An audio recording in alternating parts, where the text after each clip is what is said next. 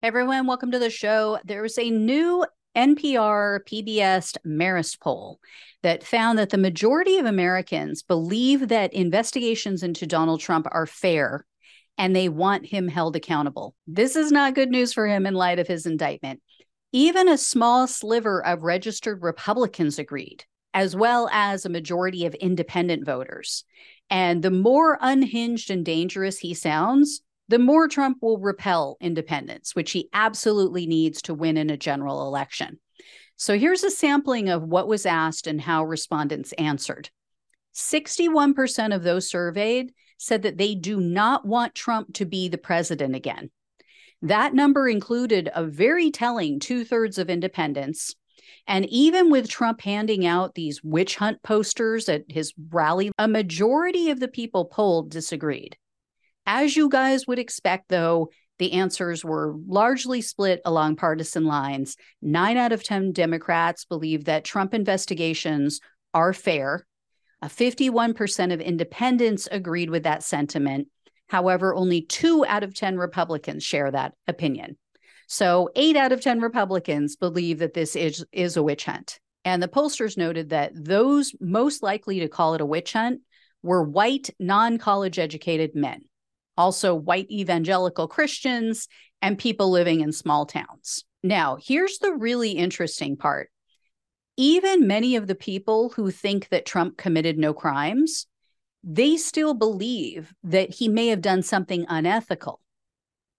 46% of respondents said that they think Trump has done something illegal. 29% said they don't think he's done anything illegal, but he may have likely done something unethical. And then only 23% said, no, Trump has done nothing wrong whatsoever. and when you break down the responses by party, it gets even more interesting. Of only the Republicans who were polled, only 10% think that Trump did something illegal. 43% of Republicans said, no, he didn't do anything illegal but he probably did something unethical. So they're apparently cool with that 43%. And then a whopping 45% say, nope, nope, this man is perfect. He is an angel. He's done nothing. That's of the Republicans. the man who's had five children with three wives and has cheated on all of them. Right? The man who slept with a porn star shortly after his current wife gave birth to their son.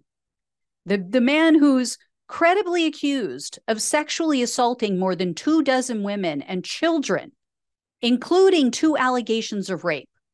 One allegation of which was from a woman who claimed she was 13 years old when he raped her at Jeffrey Epstein, Epstein's mansion. The, the man whose so called charity was shut down and he had to pay $2 million for misusing funds, buying life size portraits of himself with that money. You know, the man who purposely separated children, including infants, from their parents at the border, some of whom were never re- reunited, some who will never see their children again. Those children will never see their parents again, all because he wanted to throw red meat to his rabid racist base. And the list goes on and on. So, anyway, you know, they're either unaware of all of his illegal and unethical behavior, or they just don't give a damn. Now, when it comes to his favorability rating, Trump remains wildly unpopular with the general public.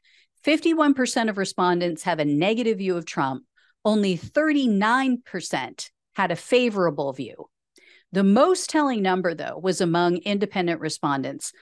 Only 37% of independents like Trump.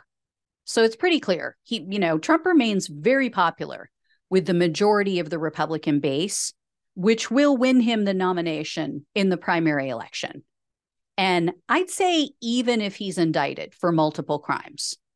But these kind of numbers are not going to win him the general election. So you know, let's hope he continues to threaten prosecutors. He continues to blather on and on at rallies.